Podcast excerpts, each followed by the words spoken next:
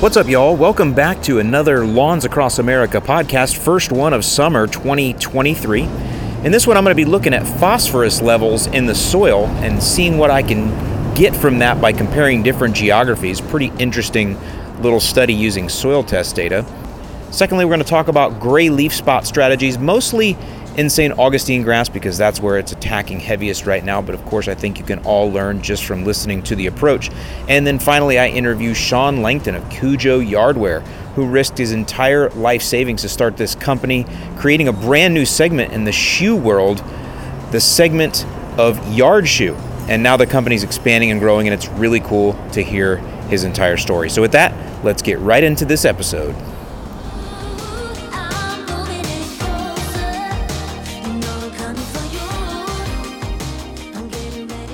All right, y'all, welcome back to another segment. Today we're going to talk about phosphorus. Now, before you leave me, because you don't care about phosphorus, let me explain what we're going to do, and then we're going to actually dig into some data that I have that'll be super interesting. And I think it'll open up some conversation for the future that some of you guys will like.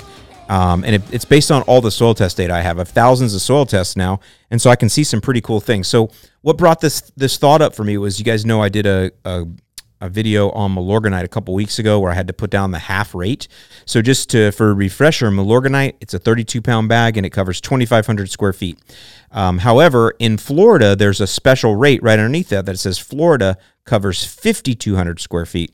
And the reason they do that is they want a half rate. And so what happened was that, or I'll tell you why they do it in a minute. But I tried that half rate on my neighbor's lawn. So instead of putting 32 pounds across 2,500, I put 32 pounds across 5,200, the Florida law, and I did not see very much visual change in the lawn. Now, there's been a huge visual change now because I applied um, flagship to it, 24-6 flagship, a few days before the FERT ban, so it's dark green now. But the Milorganite after three weeks did not really show too much of a difference at that half rate. And that's just because they're just wasn't enough nitrogen there. It's only 6% nitrogen. And when you cut it in half, you're not even getting a half a pound of nitrogen. It's like 0.36, I think I came up with uh, when I did the math. It's just not very much nitrogen. And it wasn't enough to really show a visual result. But so why does Florida have that half rate? Why do they have that restriction that the bag can only cover 5200 well it doesn't have anything to do with nitrogen really. It's mostly to do with phosphorus. I think nitrogen is a piece of it but it's really phosphorus. Those two elements you know we have that fert ban here in the summer. You can't apply nitrogen or phosphorus. I've done podcasts on that before i'll link to. I had a water quality specialist on named adam kirchis. We kirchin we talked about the water quality. We talked about red tide. We talked about runoff.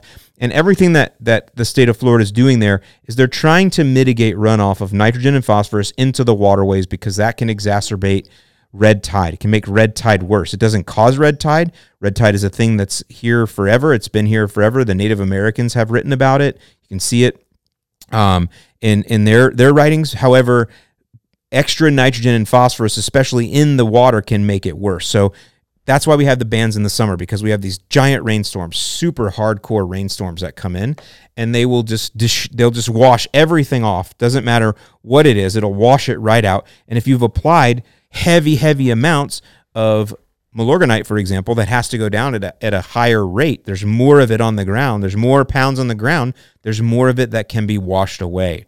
So uh, what Florida does is they say, hey, you can only apply this at this half rate, and you can only do it twice a year. And obviously, you can't do it inside the FERT bands because it has nitrogen and phosphorus. So with that, again, I didn't necessarily get the greatest results, but what it what it got me thinking of is let's just see if if and we're going to talk about phosphorus. Let's just look at Florida in general, and let's just see how much phosphorus is around different parts of Florida. Since I have all this soil test data, why don't I use it for something? Why don't I take a look? Do we even need flo- phosphorus in Florida? Do we even need to apply it? So uh, I had my my soil testing partner, MySoil, send over uh, a bunch of uh, results for Florida, and I broke that down essentially by um, zip code, and uh, and I can tell you what the phosphorus levels are according to our samples that we've gotten from our customers. I can tell you what the phosphorus levels are in different parts of Florida, and I thought this was pretty interesting. So I'll if you're watching on YouTube, I'll put a map up of Florida to kind of show you, uh, so you can kind of see each area and what the phosphorus is. So we're going to start with the lowest. Who in Florida has the lowest phosphorus on average, and what is it? So just so you guys know, the target for phosphorus is five to eleven parts per million. That's according to our testing uh, and our testing methodology. 5 to 11 parts per million. Now remember, our tests are looking at what is readily available in the soil. There's no extra math to do, there's no calculations to think what might be released or not. This is what's available currently. So it's real-time data and you want to be between 5 and 11 parts per million to be what is considered in normal range. Now, if you're at the low end, if you got your test back and your and your and your phosphorus is 5.1, you're in normal range, but you're still going to need to add some down the road because you're going to go lower as the turf grows, or you possibly could, right? Just as if you're uh, over uh, 11, you're not going to add anymore. So I just want to kind of say that just because you're within the target, it doesn't mean you don't use it at all. It's the same thing. Like if you go to the doctor and you get blood work done, and he goes, "Oh, your your levels in of iron in your system are great. Oh, I'm not going to eat any more anything with iron in it then anymore." Well, no, you're just going to keep eating the iron that you've been eating. Or in the case of soil, some of this is naturally occurring. So if that didn't confuse you too much, let's just get into the data because I think it's really cool. So the lowest phosphorus in Florida is up in the Jacksonville St. Augustine area, and the average phosphorus in Jacksonville is 11.57. So remember that the av- the target is between 5 and 11 parts per million, and in Jacksonville the average, and I had 523 samples I looked at there. The average is 11.57. So they're on the highest end of of the acceptable range in Jacksonville and St. Augustine in the soil. And again, that's 523 different samples from around that area. We did have some that were low. There were 156 below, there were 202 that were within, and 165 that were above normal or or uh, target range. But the average is 11.57. So the very lowest in Florida, that's the lowest.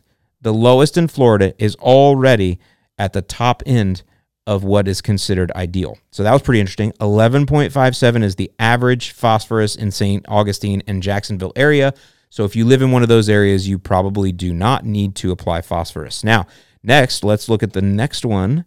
And the next one is going to be the east coast of Florida. So over around Boca, over there, that area over there, the east coast. And their average is 15, that's Boca Raton, by the way, Jupiter, that area, 15.27 parts per million. So on average, they're over ideal just sitting there. Just the native soils, the native Florida soils are already high in phosphorus in the Boca Boca Raton Jupiter area, 15.27. So I had 219 samples there. 47 came in below, 67 within, and 105 above, but an average of 15.27. So if you live on the east coast of Florida, probably not going to need any phosphorus. Next, we're going to go to South Florida, which is really just below. So I consider South Florida like Miami Dade, Miami area down there, and uh, that area it's it's really grouped into 332, 331, and 330 for the zip codes. So that part of South Florida there, their average is very close to the same as Boca Jupiter. They're at 15.56. So the East Coast, Boca and Jupiter and that area was 15.27. South Florida at 207 samples is 15.56. So they're essentially the same, which makes sense. Those are two geographically very close places. So still high phosphorus though, uh, above what is ideal right out of the gates. Okay, let's look at the next one. The next one in line is what I call the is what is called the Nature Coast. So this is north of Pinellas County, but not into the Panhandle. It's it's all that area right there um, in the nook on the Gulf of Mexico. And uh, again, if you're watching on YouTube, I've got that circled. But this is the west coast of Florida, but it's the northern. So it's not Pensacola, it's not the Panhandle, it's not up there. It's just south of that. So that is called the Nature Coast, and the Nature Coast has an average of 17.48. I had 198 samples there, 22 below, 16 within, 114 above, but average 17.48. So if you live on the Nature Coast, no need for phosphorus. Now we have quite a few here to go, so let's just keep going. Next, Central Florida. So this is going to be you know around Orlando, up into the villages, all of that area, Ocala even. So Central Florida, 19.56 is the average. Again, our target 5 to 11. Central Florida out of the box without applying anything, 19.56 parts per million of phosphorus. That's based on 676 samples, so quite a few more there. We did have 79 below, 200 within, 397 above, average 19.56. And 58% of the samples were above, so above uh, normal. So that's pretty interesting there. Uh, next one, the next one in line. Let's see. Where are we going now? Now, um, I'm going to skip this one here because I want to talk about it in the end because there are phosphorus mines in that area. So we'll skip that one. I'll come back to it at the end. Let's go next to Uh, I did St. Petersburg by itself. And I did that because St. Pete is a peninsula. It sits between Tampa Bay and the Gulf on the west coast of Florida. Um, and I just didn't, I didn't know if it was different because it's its own peninsula. You know, Florida is a peninsula, and then St. Petersburg is a rather large peninsula within that peninsula. And uh, you guys have been across the famed Skyway Bridge, possibly. So St. Pete, all by itself, we had 94 samples there, 22.53 average, average phosphorus parts per million. We have five samples below, 31 within, and 58 above. 61% were above. So 22.53 is the average. Now think about this. Our lowest, Jacksonville St. Augustine, is 11.57. Now we're at St. Petersburg, 22.53. So it's got double. St. Pete has double the natural phosphorus in the soil when compared to Jacksonville, which is also pretty high anyway. All right, who is next? Who is next? That actually was the highest. Okay, so that's the last one I had was St. Pete. That's the highest at 22.53, but very close and not far away. I wanted to call out Manatee County and Hardee County. These are these are some people call this Southwest Florida. It's still the Tampa Bay area. Manatee County is. Hardee County is a little more inland, but we're still not far from that Lakeland area, south of Lakeland, actually south of Tampa. We're kind of in there. We're not down into Naples or that. Which wait, did I do Naples? I don't know if I did. I don't think I did Naples. I'll have to go back and get you guys. So sorry, I didn't mean to leave you out on purpose. but anyway, I have Manatee and I have Hardee County. The reason I asked for those is there's these phosphorus mines there. Um, a company called Mosaic, and and I don't. If somebody from Mosaic would is listening to this and would like to come on, I would love to learn from you. Um, you guys have so much going on out there with those mines. I know they find a lot of shark's teeth when they're digging and stuff. I'd like to talk about that, but really, just what are you guys doing out there? And then what does it mean when somebody doesn't own the mineral rights to their property? Because I think Mosaic has a lot of mineral rights. What does that do? What does that mean? Just something interesting to talk about. And you don't have to be from Mosaic. You can just be a land surveyor that knows about those things. But either way, they're they're mining phosphorus in these counties. So I thought, well, the phosphorus must be super high there. So Manatee and, and Hardee County, I had 200 samples. It's 20.1 average. So it's actually lower than St. Petersburg, which is our highest at 22.53. Um, but Manatee and Hardee counties are 20.1. Now, I, I realize the sample sizes are different here, y'all. I'm not a statistician, I'm not an economist. So I know there's a lot of ways to poke holes in this data. It's just for fun, okay? St. Petersburg being a singular sample, some of the other ones that are more widespread, if I was to break those down into smaller geographies, I might have super high sections or pockets there like St. Petersburg does. But either way, it was just interesting to see that 22.53 St. Petersburg is the highest. Manatee, Hardee County, second highest. That's where there are phosphorus mines. They're at 20.1 on the average, and uh, 55% of the samples are over. So that was some interesting data I figured I would go through. But basically, it seems like almost all of Florida, you really don't need to add phosphorus to your lawn. Now, there would be an interesting discussion to be had about adding phosphorus if you are doing some low some seeding or uh, or some sodding is that uh, phosphorus that you add is it readily available? Whereas the stuff that's in the soil when something hasn't rooted yet um, it's got to go a little deeper to get to it. So having some phosphorus applied there is helpful. That's another discussion to have and uh, i think we'll have that one on a future podcast. But it is true if you live in florida you probably don't need phosphorus. Now you should still get a soil test on your own because in this you know for example in south florida 18% of the samples were below, so 38 to 200, but 18% is is significant. And on the East Coast, 47 samples of the 219 were below, so 21.46 were low in phos. So just because the averages are high, right? It doesn't mean that you if you have a soil test that shows you're low in phosphorus, you shouldn't apply it. You should if your soil test shows that it is, because again, there are pockets or areas where it can be. Central Florida, that average of 19.56, but 11% of samples were still below. St. Pete, only 5% below. So St. Pete, no, you definitely do not need phosphorus in St. Pete. Nature Coast, 11% of samples were below. Jacksonville, St. Augustine, 30% of samples were below. And and again, Jacksonville, St. Augustine, that is actually the lowest phosphorus naturally occurring in the soil that we have of all of the data, with 30% of their samples being below normal and 38% being within acceptable. So just some pretty cool data. If you guys like this kind of stuff, I thought what I would do is get the guys from MySoil on, but we'll do some different data. Maybe on on phosphorus, maybe we'll do some pH stuff because we have pH.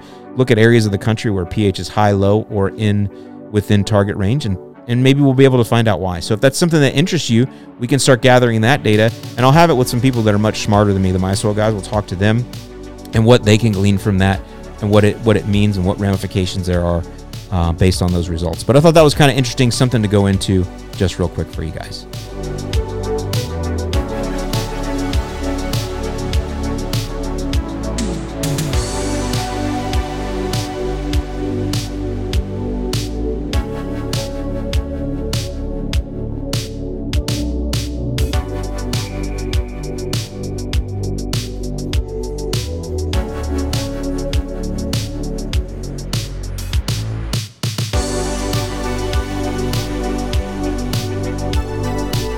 All right, y'all, I'm going to stick to some warm season topics today just because it's top of mind. I'm seeing a lot of you guys with St. Augustine grass coming now that we're into the summer, and this is across Texas and Florida and everywhere in between that has St. Augustine grass. You're starting to see a lot of gray leaf spot. This is one of those that you, I would tell you if you have a St. Augustine grass lawn, just get used to living with it. It, it does provide or give this little brownish cast across the lawn when it's kind of grown. But once you cut, you got to think about it. Gray leaf spots mostly just on the leaf surface. So when you cut, you're literally cutting all the disease off. And so I don't know. I've just never had it cause long term damage. Yeah, I mean, I don't like the splotches on the leaves. Sometimes when it gets really bad, it'll cause like this cupping and curling at the ends of the grass blades. And then a lot of times you also have Rhizoctonia that's living right along with it because it likes the same conditions. Um, which Rhizoctonia can do a little bit more damage. But really, I think gray leaf spot's the main one a lot of you guys are seeing. And for me, for the most part, I just live with it. Right now, it's in my lawn. Now, one of the nice things about having a dog now, I walk walk him a lot, is that I'm spending more time looking at my neighbor's lawns. I've always looked at them, been observant, like when I ride my bike through the neighborhood or whatever. But now it's literally every day, and I'm walking past them. So I'm observing and seeing these lawns day after day after day after day, and I'm able to make comparisons to what I'm seeing in my lawn. The other thing I know is I know which lawns in the neighborhood have been treated by companies uh, which are DIY or which do nothing. And there's quite a few that just do nothing as far as FERT and squirt goes. And so I'm able to see. And by the way, all of them have gray leaf spot right now. Now, some worse than others, but a lot of that I think is more of a case of sun and shade exposure as well as water um, exposure in these lawns rather than FERT or no FERT. The the thing you worry about or that I see happen too much, I've said this before, is that people that have their lawn fertilized, they're told, well, you caused the fungus because you put down too much nitrogen. Because somebody read something on a university website and they're misquoting it.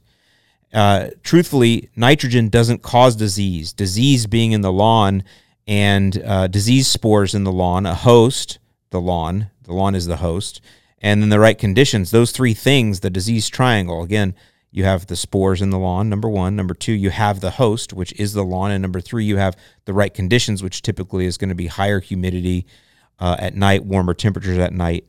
That's going to bring on disease. That's what causes disease, not nitrogen. Now, can nitrogen make it worse? Yes. If you have some of these diseases in your lawn and you keep hammering the lawn with a pound of nitrogen every month, then what it does is it creates more flesh for the disease to, to chew on. But in the case of gray leaf spot, again, you're just cutting it off anyway right? So whatever gets infected gets cut off, and I'm mowing every three days right now. So it's like boom, boom, boom. You know what I'm saying? So I haven't treated for it. I haven't been concerned about it. But what happens is when you tell people that nitrogen causes the disease, they stop using all nitrogen. And then their lawns get peaked and weak. And I can show you the lawns in my neighborhood that have not been treated. They look terrible. Some of them have some gray leaf spots, some of them don't, but they just look terrible because they're not treated. They're not fed. They're starved. There's no nitrogen there. Nitrogen drives the bus all this low nitrogen stuff that might work on Kentucky bluegrass that's really only awake up north for like three months, but it just doesn't work on St. Augustine grass in South Florida that is constantly battling weeds and disease pressure and insect pressure and and extreme temperatures. I mean, it's you know it it needs to be fed. It needs to be fueled. I, I don't know how else to say it. And of course, then your lawn looks better. So that's why you need to feed it, but you just don't want to hammer it with a pound of nitrogen. That's why we make stress blend, right? High potassium to help with the stress, a little bit of nitrogen, 7%, got a little ammonium sulfate in there, just a whiff to give you a blue green pop, and uh, some urea. And so it's enough to feed the lawn, to give it what it needs to keep it green, but not to flush the growth. That's kind of the idea. Okay, so long and the short of it is, though, I live with the gray leaf spot. If it does get really bad, and I think it's starting to cause visual harm to my lawn, which can happen. But again, sometimes that's rhizoctonia. Then I will go ahead and spray. Now, the thing you want, if you have um, gray leaf spot, 100% is Cleary's 3336F. That is the fungicide, Cleary's 3336F. it works really well as a preventative or a curative on gray leaf spot. I have seen great results using that. It is a is it Nufarm? Let's see. I was going to just read the label a little bit for you guys here. Let's see. Yeah, it's a Nufarm product. Um, turf and ornamental systemic fungicide, active ingredient theophanate, thiophenate, methyl, thiophenate, thiophenate, teophanate, theophanate, theophanate, theophanate. That's what it looks like. I said it all the different ways. 41% concentration. So very interesting product from Nufarm. So it works super well. Let's uh, let's look at what the PPE is on this. Uh, handlers mixing and loading. No, we're not mixing and loading necessarily. Um, as a dip, we're not doing that. All other mixers and loaders and applicators. All right, applicators must wear long sleeve shirt and long pants, shoes plus socks, waterproof gloves, chemical resistant apron for mixers, loaders, and other handlers. No, but again, applicators. That's that's the standard right there. Long sleeve shirt and long pants, shoes plus socks, waterproof gloves. We used to throw in eye protection too, because you. I mean, a lot of times things can splash into your eyes, but I don't. Uh, I don't know. I don't see that much anymore. But there's the PPE on the Cleary, so it's the same as pretty much everything else um, that's out there. Nothing too crazy here. Now you are going to want to tank mix this with another fungicide of another uh, another group. By the way, the Cleary's is Group One. It's a Group One fungicide, and when it comes to to the groups, what that means is it's the mode of action. How does the chemical approach the fungus in this case? What does it do? um, to to mitigate the fungus. And you want to use something from with fungicides especially two different modes of action or two different groups. So you're attacking the fungus in two different ways. And what this does is it helps it to avoid resistance or uh, helps avoid resistance. So the Cleary's is a group one, and then you could use azoxystrobin as your other. Uh, I don't know off the top of my head what uh, group that one is, but it's another group. Azoxystrobin works great, and um, it will have some efficacy on the gray leaf spot. Most of the heavy lifting will be done by the Cleary's, but then with that with that other mode of action, you're still helping. And then also the Azoxy is good on that Rhizoctonia that might also be in there. Uh, I don't know if Cleary's is listed for um, pat brown patch. Let's see. Take all patch, Bermuda grass decline, uh, cool season brown patch, large brown patch, Rhizoctonia solani. So yes. So um, Cleary's is also listed for brown patch. Now, how well it does, or Rhizoctonia, how well it does, I don't know, but both are. So, so what I'm saying is that's a really good knockout one-two punch there. If gray leaf spot is your lead problem, now if it's not, um, and it's more Rhizoctonia, then you know maybe you want to go with propiconazole and also with the azoxystrobin as your mix. It might be a little cheaper for you because you can get. Um, you can get both azoxystrobin and the propiconazole easily at a Home Depot, whereas the Cleary's 3336F is only a professionally formulated product. You got to buy it from a Do My Own or Amazon or something like that. Nothing wrong with that, but that's just some people are scared of those those uh, those those products, those uh, concentrated professional concentrated products. There's a little more more uh, weighing you need to do, or in this case, measuring. But the the the bottle that the Cleary's comes in is a tip and pour, so you just tip it out and it's got the measuring cup kind of built into the top for you, and it's a pretty low use rate, so you're going to be fine. Something I thought was interesting with the Cleary's, I did a video, which I'll link below if you're listening. I did a video on June 14th, 2021, so a couple years ago, almost exactly two years ago, where I showed this exact ch- treatment for my St. Augustine grass, which was the Cleary's and the azoxystrobin. The Cleary's was, uh, it's a two ounce per thousand rate, it's a 32 ounce bottle. So 16,000 square feet of coverage and it was $52 back two years ago. $52 for the Cleary's. That was the cheapest price I can find. Right now, the cost for that same product on Own is $64.80. So it's gone up $12.80. And the, if my math is right, so like 12 bucks. And on Amazon, it's like 89 but that's gone up 12 bucks in two years. That's just another sign of inflation. That's not a shot on Do My Own. Just one of those things I'm noticing all across the industry is that this inflation is everywhere. So for those of you that are concerned about last kind of wrap up here that are concerned about it, I again want to stress I let the gray leaf spot go. I can see it in my lawn. Yeah, I don't like it, but it's fine. My lawn is still greener than everybody else. Still healthier. It's still growing fine. It's not slowed down. We're in our FERT band now, and it looks awesome. It's vigorous. I'm mowing every three days and cutting off any damaged stuff anyway. And no, I'm not catching my clippings because let's be honest with you. I should do a video on this. Nobody's catching their clippings, man. I would be I, I would have to run to the city dump uh, I'd have to fill the back of my trailer with the clippings. Uh, you know, to it's just so much clippings. You guys, if you haven't had a St. Augustine lawn at this time of year, you don't understand the amount of clipping management that you have, and so it's not practical to bag. So I'm not doing that, even though you should. It's okay to break rules. I said this in my last video. None of this is the King James Bible, right? There's just there are best practices that we follow. We call them rules. The one third rule: always bag when there's disease. But it, but I mean, nobody's turning you in, right? You're not you're not getting canceled for it. So just don't bag. You're fine, okay? Just recycle the clippings. Let the disease get back in the lawn. It's fine. Think of it like you're working the lawn out. You're like, you know what, bro, lawn, you need to deal with this disease a little bit harder. So I'm gonna I'm gonna put those I'm gonna rub those splotches all back in your face. Make you just deal with it some more because I want you to get strong. Because my lawn is strong and it can get the friction on. You know what I'm saying? And it's long. So it's got plenty of vigor to get through all this. So there you go. I wouldn't worry about the gray leaf spot, but if you are, there's some advice for you.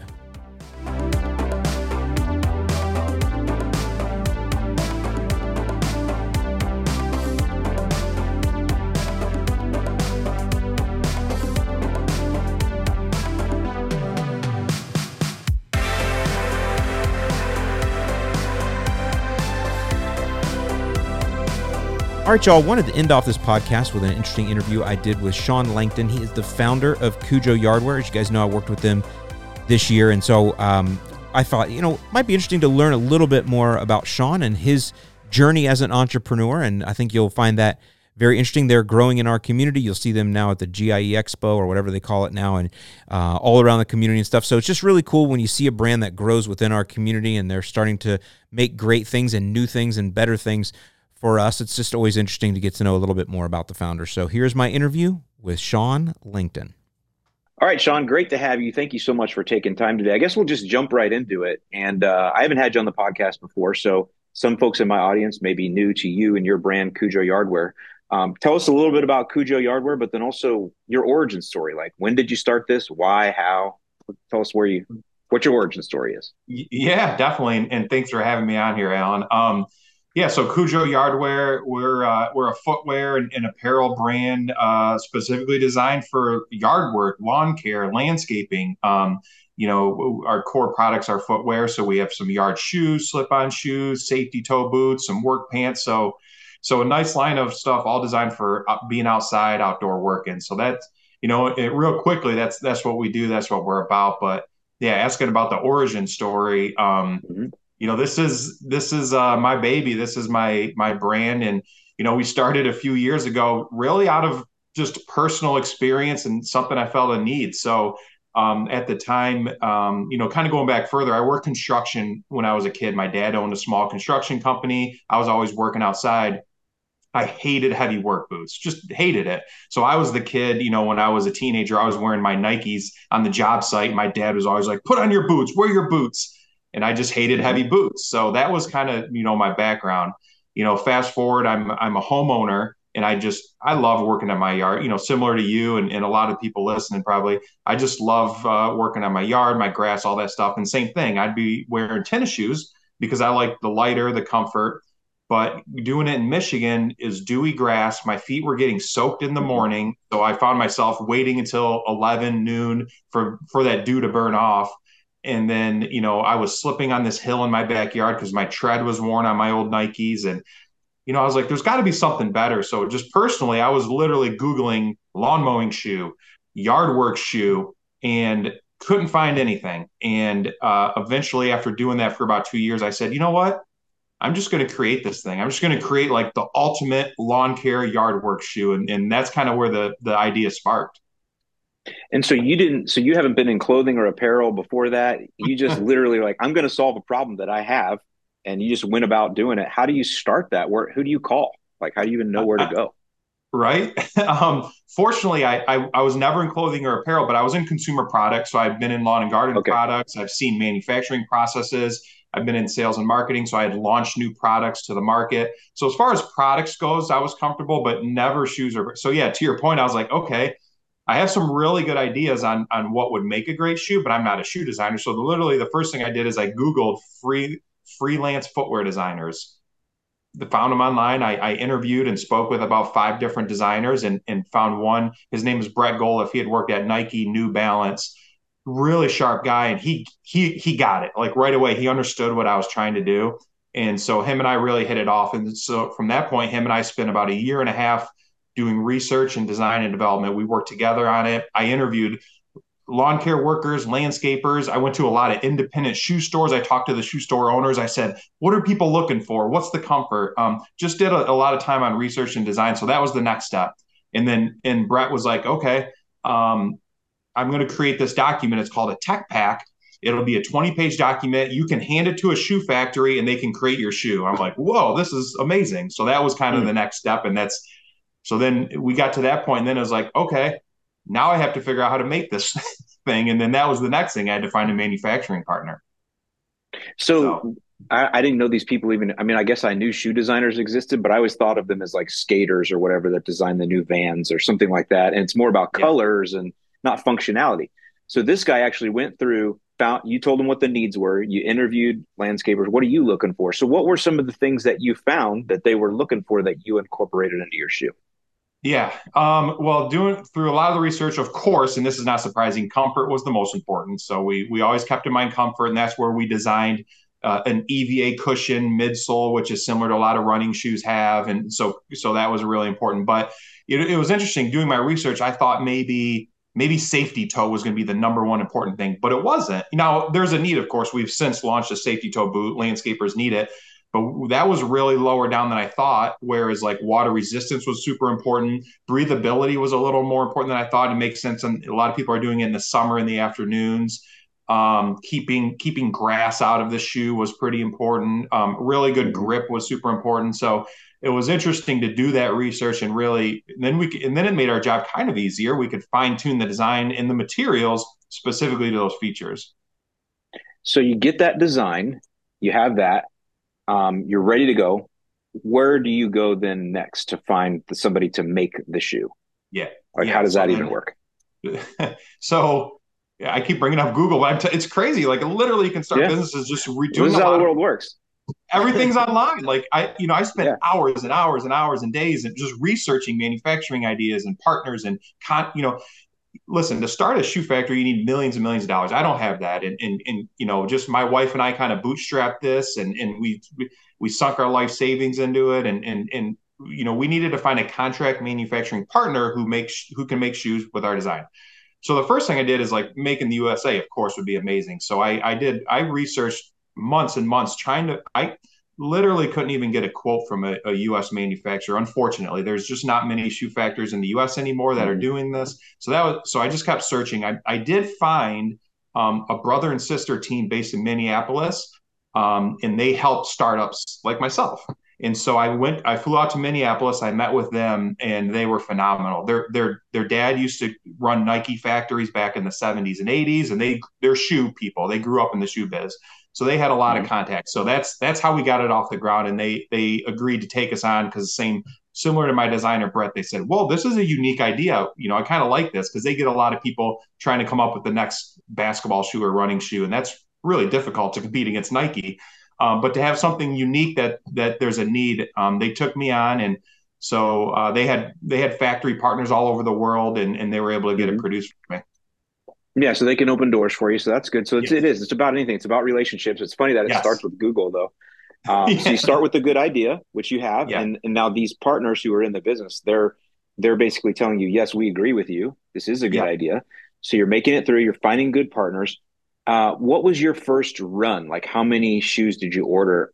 I'm sure you ordered prototypes first. Talk to me through that because I, I want to get to the growth here, right? And by the way, what year is this we're talking about? When you're dealing with these folks out of Minneapolis, what year is that? This is like 2017. Okay, so fairly recent, right? Okay. Yes. So where does it go from there? They're like, yeah, we're going to work with you. We like your idea. We think you got something here. We got some partners that can do this. What What do you do next? Yes. So we get some prototype samples. So again, sinking some of our money into these prototype samples, and, and we have working samples. So we get that. Um, the next thing I did is uh, I don't know if you're familiar with Kickstarter, but it's a it's like a crowdfunding mm-hmm. platform. So in 2017, we said, let's do a Kickstarter. And, and the way that works for people who are not familiar, you have like 30 days and you set a goal. We set our goal, we need to raise $40,000 in 30 days. And you pretty much get people to pre-order your product. And if you right. if you sell pre-order at least sell at least your goal, you get all that money, 40,000 and you can go to production. If you don't meet your goal, you get nothing. So that was a very stressful Mm. 30 days and, and we hit our goal. Right. So that helped us be able to go to raise some free money. And then I did a round of investment with my family and friends. I'm hitting up my parents, my old high school buddies. I'm like, hey, it's scratching and clawing any any money I can get because making shoes is really expensive. I found um, uh, not only the first production run, but you have to invest in product tooling. So every single size of a shoe is thousands of dollars in product tooling, and we're doing a full size run. I mean, this is a lot of money just to invest in the tooling, and then Mhm. the minimum production run was five thousand pairs. That's a lot of shoes. Wow. That's my a gosh. so Yeah. Okay. so this, I mean, I, I put it all out there. Like I said, my wife and I, we we we put all of our life savings into this. We said we truly believed it, and, and hats off to her. You know, I, I wouldn't be here today if it wasn't for a supportive wife who said, "I trust you," um, yeah. because that was, you know, we, we invested everything for five thousand pairs of shoes, it, and we didn't have any any proof for sure that it was going to work. You know, we felt like it would, but we we kind of went out on a limb with that, and that's how we had to go to production. And then we launched. We we received those five thousand pairs in spring of 2018, and that was when it was time to start selling them. That's and that's the thing I don't think about. Like I sell fertilizer, right? So I have five bags of fertilizer, two sizes. That's it. You have it's not only the multiple sizes. How many size? What size do you start at, and what size do you end at for you? We, we go down to a women's six and a half, uh, which is like men's five, up to men's 14. Right. So you have men's and women's, all sizes, and right, and then you also have colors, multiple Right, colors in all sizes. So your inventory investment, you know, you when you're when you're in my business, you don't. I think I invest a lot in inventory. Holy cow, man! Like Yeah. that is a bunch. Are you working a day job through all this, or I mean, Oh, at, at this time when we were doing all this, absolutely. I was also I was the head of sales for a products company still. Luckily, I was working from home. My company knew I was doing the shoe thing on the side, and they were cool with it. It was an entrepreneurial family that owned the, my day job business. They were cool.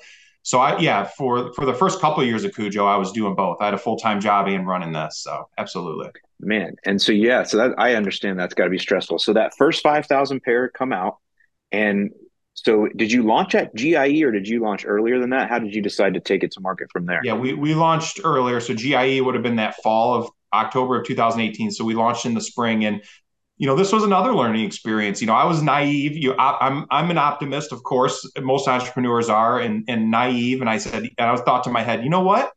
We're gonna put this is an amazing new product that's not out there. Once it hits the market, word's gonna spread like wildfire, people are just gonna we're gonna sell out so quick. And you know, well, it, it was a great product, but it, things don't just sell out. Like it takes a lot of effort and money marketing. So unfortunately, I just blew my whole budget on production. I literally had no marketing budget once. And so Mm. spring 18, we launched this new product with no marketing budget. So it's not like I can, I'm not like a big brand that can spend, you know, hundreds of thousand dollars on Facebook ads or Google ads to try to drive traffic to our site.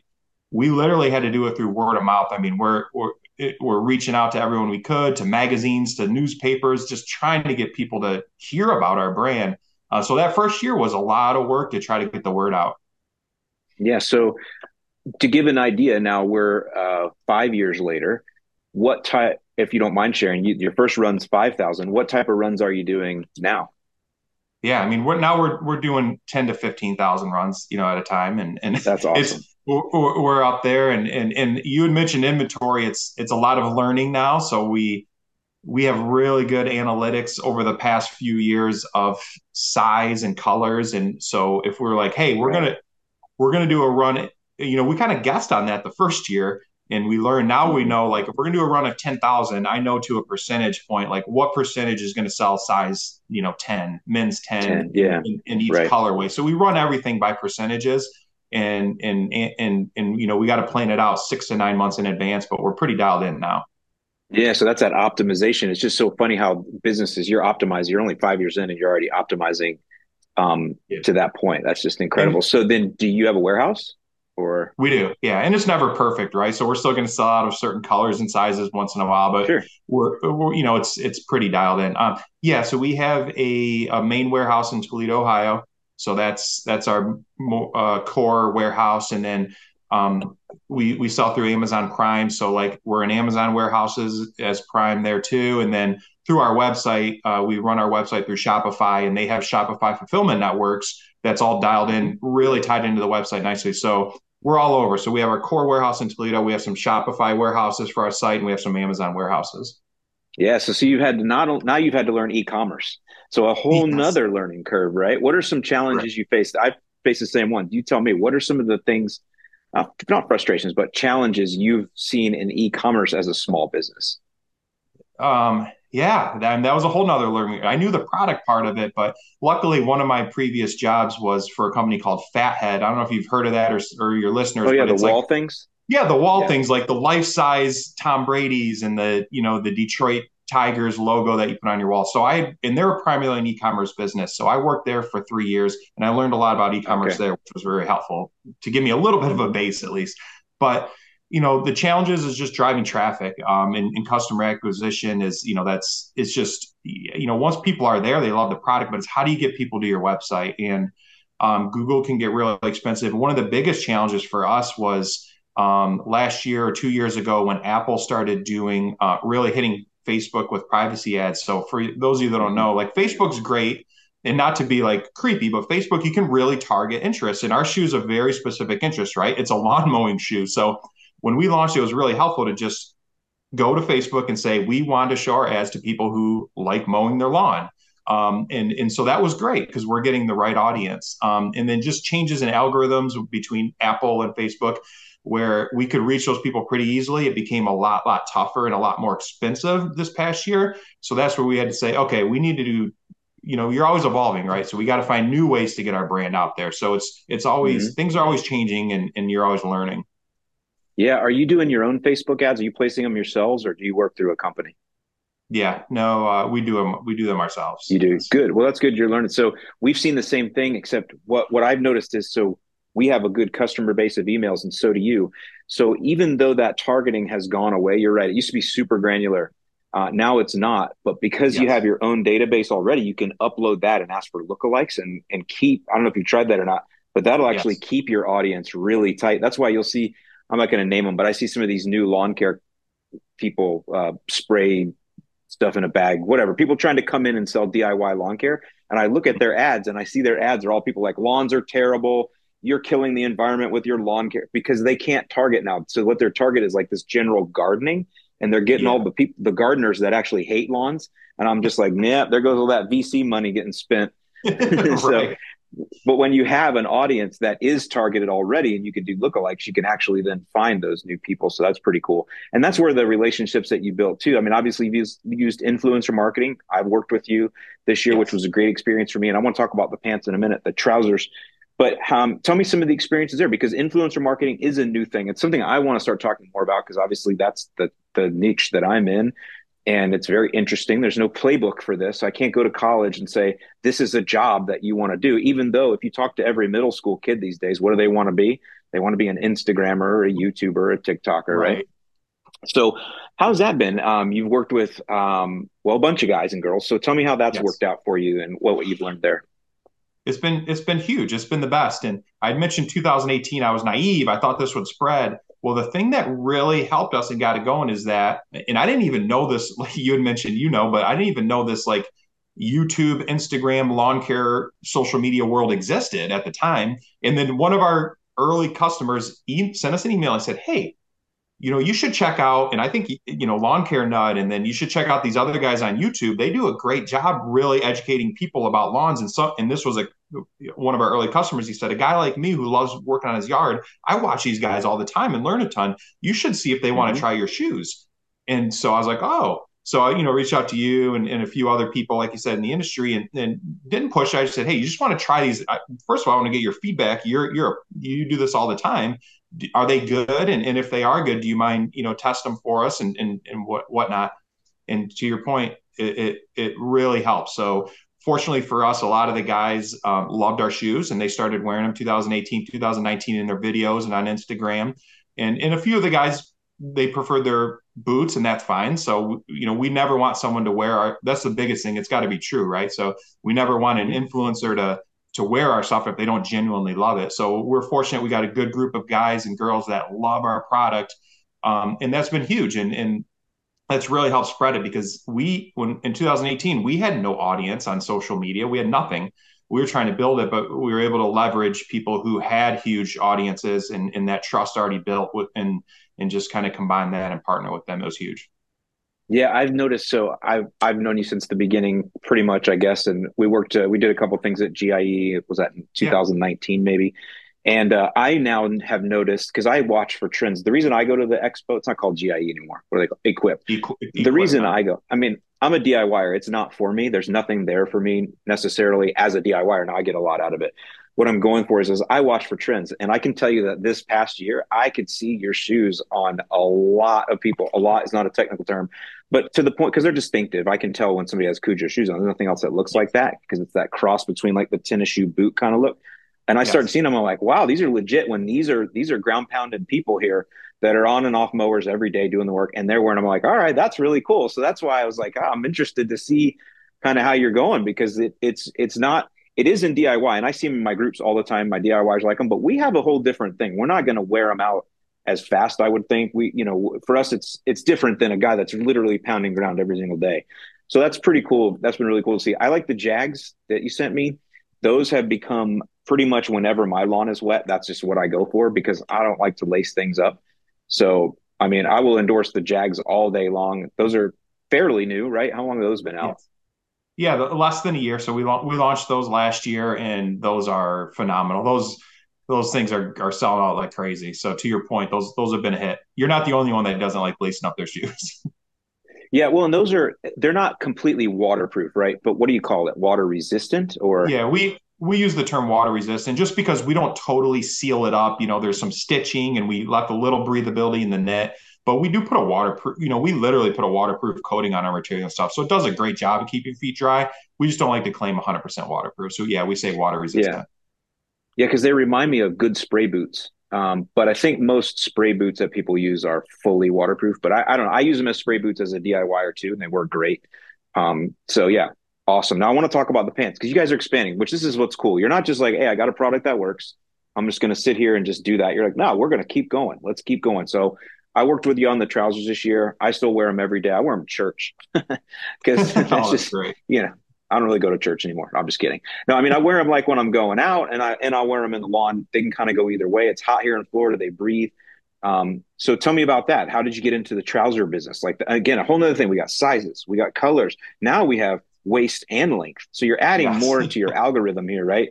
So how Yes. how did you did, tell me how you went about that, getting into that part of the business? Yeah, and and you know, we what's next? What's next? Like you said, we got we got, and not that we got to be crazy. We have to be smart. We don't have unlimited funds here, but in my mind, I you know, I want to launch one to two good functional products each year. You know, I don't want to do it just to do it. It's got to be a reason why we're launching a product. In the pants, we were getting a lot of requests for. Um, like you said, you know, sh- summertime shorts are great, but a, a lot of a lot of people either want to wear pants to pr- protect their legs and shins as they're trimming, or or their job requires it. If they're a lawn care professional, a lot of those guys have to wear pants. So the goal with the pants was okay. If we're going to do pants, let's make them literally like the most breathable, lightweight, comfortable. Design them for summer specifically, warm weather. You're in Florida, so the, I'm glad you appreciate the the the the, mm-hmm. breathe, the the breathing of them. But so we used the light ripstop material that was very light and stretchy and very durable. But you know, I designed mesh through the whole back calf panel of the leg too to add even more breathability. You know, the first round of the pants didn't have that, and they were pretty breathable. I'm like, how do we make them even more breathable? How do we get some airflow going in there? So that's when we did those those vented panels in the back of the calves. Um, and and fortunately, you know, the feedback's been phenomenal, not only by you, but you know, we've launched four products now: yard shoes, Jags, safety toe boots, and pants. And there's always things we improve on in the second production run. We get that feedback, but I will say our customer reviews of those pants have been the highest for an initial launch out of any of our products. Uh, people mm-hmm. people love them; they work really well. Well, what's cool is you're starting to see now this second generation of being this small business is now you do have an audience that likes what you do and likes what you created. So now when you bring a new product, you don't have to go buy a new audience through Google pay per click. You can right. start it off with your current. I mean that. So that's the exciting part to me is how you can start launching new things. And again, it is, it's up to you to keep the brand solid. That's your job, right? Is to say, this is not something I'm going to put my name on and this is, and you did really well. And I agree. Pants for, as a man, as a short man shaped like a bowling pin, pants are just hard for me. to find in general that fit right. Everything I've said this, I said this when we worked together too. Everything is so skinny cut now. Yes. And, and I, I, I understand that people want that as a style, but that's not like comfortable. Like comfortable is I need a, and not necessarily a boot cut, but I just need something that isn't pegged. I'm, I'm an 80s kid. I like to peg my pants. Okay. That's fine. But that was in the 80s. I don't need pants that hug my calves, you know? So, Right. um, I appreciate that too. And like I said, they are kind of, they're not dressy, but they could, they can be dressed up. So that's, Yeah. they're versatile that way. So you have those in the, the camel tan. I call it a camel tan. It's a nice bright tan, which I think is cool for a work pant. And then the gray. Yes. What's the, are you doing in more colors or what's, whether, where are you going with that? No, not not right now. We're just sticking with those two colors. The big thing is probably, you know, we need to expand sizing. To your point, it's it's tough with Mm. the waist and the length because there's so many, you know, options there, and and we kept it kind of limited just because we have to. We can't offer everything, um, but you know, we we need to expand the sizes. So that'll probably be next. But the other thing that we're actually in production now is we're launching shorts. So those will come out uh, Mm. this summer. So it's going to be the same material as the pants, very similar look as the pants, but just a short version. So we've had a lot of requests with that in the last year. So we're gonna we're excited to launch that this year too. Man, you should, you know what you should release is some dad jean jorts. You know what I'm saying? Yeah. Come on, man. Let's bring back the dad jorts. Oh my gosh, my wife would kill me if I tried to do that. I think shorts are a great idea. Obviously, you know, a, a big, and if you use that same fabric, I think you got a real, Yes. Yeah. So that's going to be solid. That'll be good. And yeah, I, I think about pants. So I, again, I thought, I think about challenges in business because you're growing, you're learning new things. With pants, what I've always known, I used to get a lot of tailoring done when I was buying suits and stuff years ago, is that uh, pants have this. If you get a say a 30 weight, 30, well, go to me, 34 waist, 30 length. The 30 length isn't always 30. There's like this, um, I don't know what they call it, but acceptable difference. So sometimes you get a 30 that's 30 and a half or even 31, sometimes 20. I'm, and, and that's all pants. It's not just you. The ones I got from you were fine, but I'm just assuming that's just another challenge, right? It's another thing that maybe you got to, you got, all right, how do we deal with this? Like, you know what I mean? Mm-hmm. It's like, got to be Yeah. tough. It's it's it is, and you know, when it comes down to you know going back to you have you know this reminds me of you have your current customer base, and it's really important to us as we grow and, and not having unlimited marketing funds to take care of customers. So to your point, like that's why we try to always do free. No, we don't try. We do. We always do free shipping and then free exchanges on our shoes and our pants. So we're just like, hey, it, it, do us a favor, just try them inside the house, you know, that first day, and that they're a little long, short, tall, small, whatever, you know, we cover the shipping to send those back, send you a new size because, you know, that it is tough. Pants and shoes can be tough to buy online without trying them on. So we try to make that as easy as possible for people too. hmm And so how many customer service, do you guys run that yourself too? We do, we do, yeah. So we we have we have a couple, you know, we have two at our main warehouse with a lot of exchanges and shipping, and then we have one main customer experience manager named Brett. He was at Equip, and he he does a great job just managing all of that stuff. Are all these people, I'm going to get, I want to get more into the business now. Are all these people working from home or do you, they work at your office or how does that work? Home. Yeah, we do 100% remote. So every everybody's everybody's working from home. Yep, including myself. So Yeah, that's. I mean, my company's pretty much like that too. Except here at the warehouse, people have to be here. What? Right. Uh, how many employees do you have now? um, we we're still small. So technical employees we have five, and then we have a lot of con- contract employees. So we have you know at our at our warehouse, we don't own our warehouse. There's you know about 10 people that work on Kujo every day there. They're not technically Kujo employees, but they're working on our business every day. Um, same Sure. thing with our our manufacturing team. Um, we have about six people on our manufacturing team that work on Kujo every day. They're not technically Kujo employees, but that's another six working there.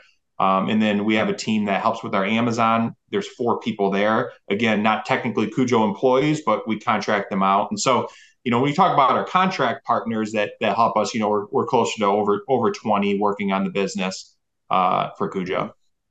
That's awesome. That's that's a lot of growth in in literally just five six years. So Yeah. congratulations. I mean, I love hearing that story. And again, it's a it's something you're serving the green industry. You're making good products for us, and so I think that's awesome. Tell me what's what's next. Like where where you what you told me a little bit about the shorts, but what? I mean, what's Yeah. the big picture here? Where do you have a big goal or a you know where you want to be in ten years? What's what are you looking for there? Yeah, I mean the the the big goal is just to be more of a household name when it comes to outdoor workwear, just in general, right? So, you know, we want to have very functional uh, and good quality footwear and apparel. Um, for and, and again, primarily outdoor work is is going to be what we want to focus on. So we have a, a long ways to go to get there. You know, we're we're growing, but we're still a relatively small brand.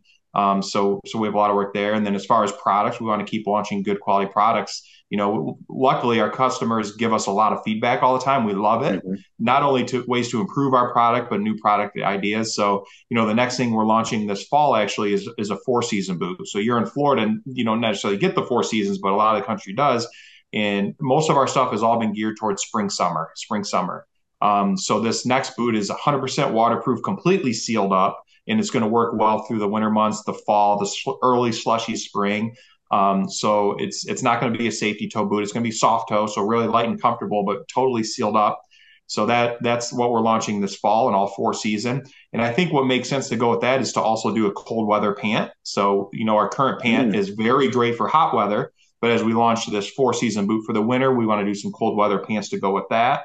Um, and then you had mentioned you know spraying and chemicals, so um, more of a rubber. You know, if people are some uh, uh, familiar with like the XTRATUF boot. That's like a rubber, you know, a rubber yeah. boot. So we're actually, I'm kicking around designs right now on a potential like Kujo version of more of an XTRATUF rubber slip-on boot too.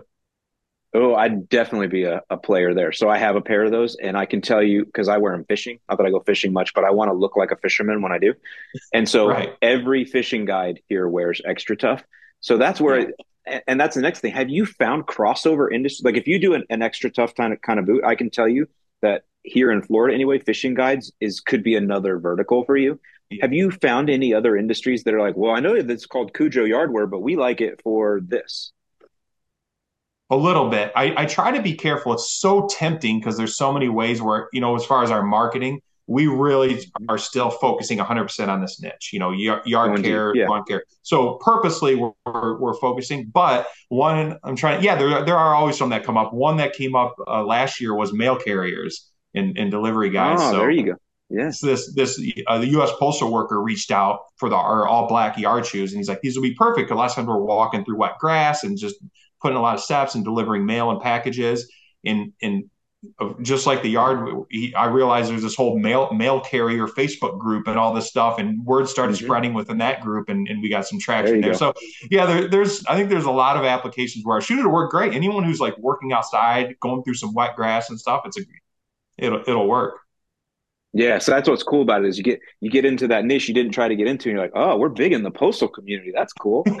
yeah, yeah, exactly. I love stuff like that as you learn as you go. So uh, the last thing I want to ask, and I've heard the story before, but I think our customers would like to hear: what is the origin story of the name Kujo?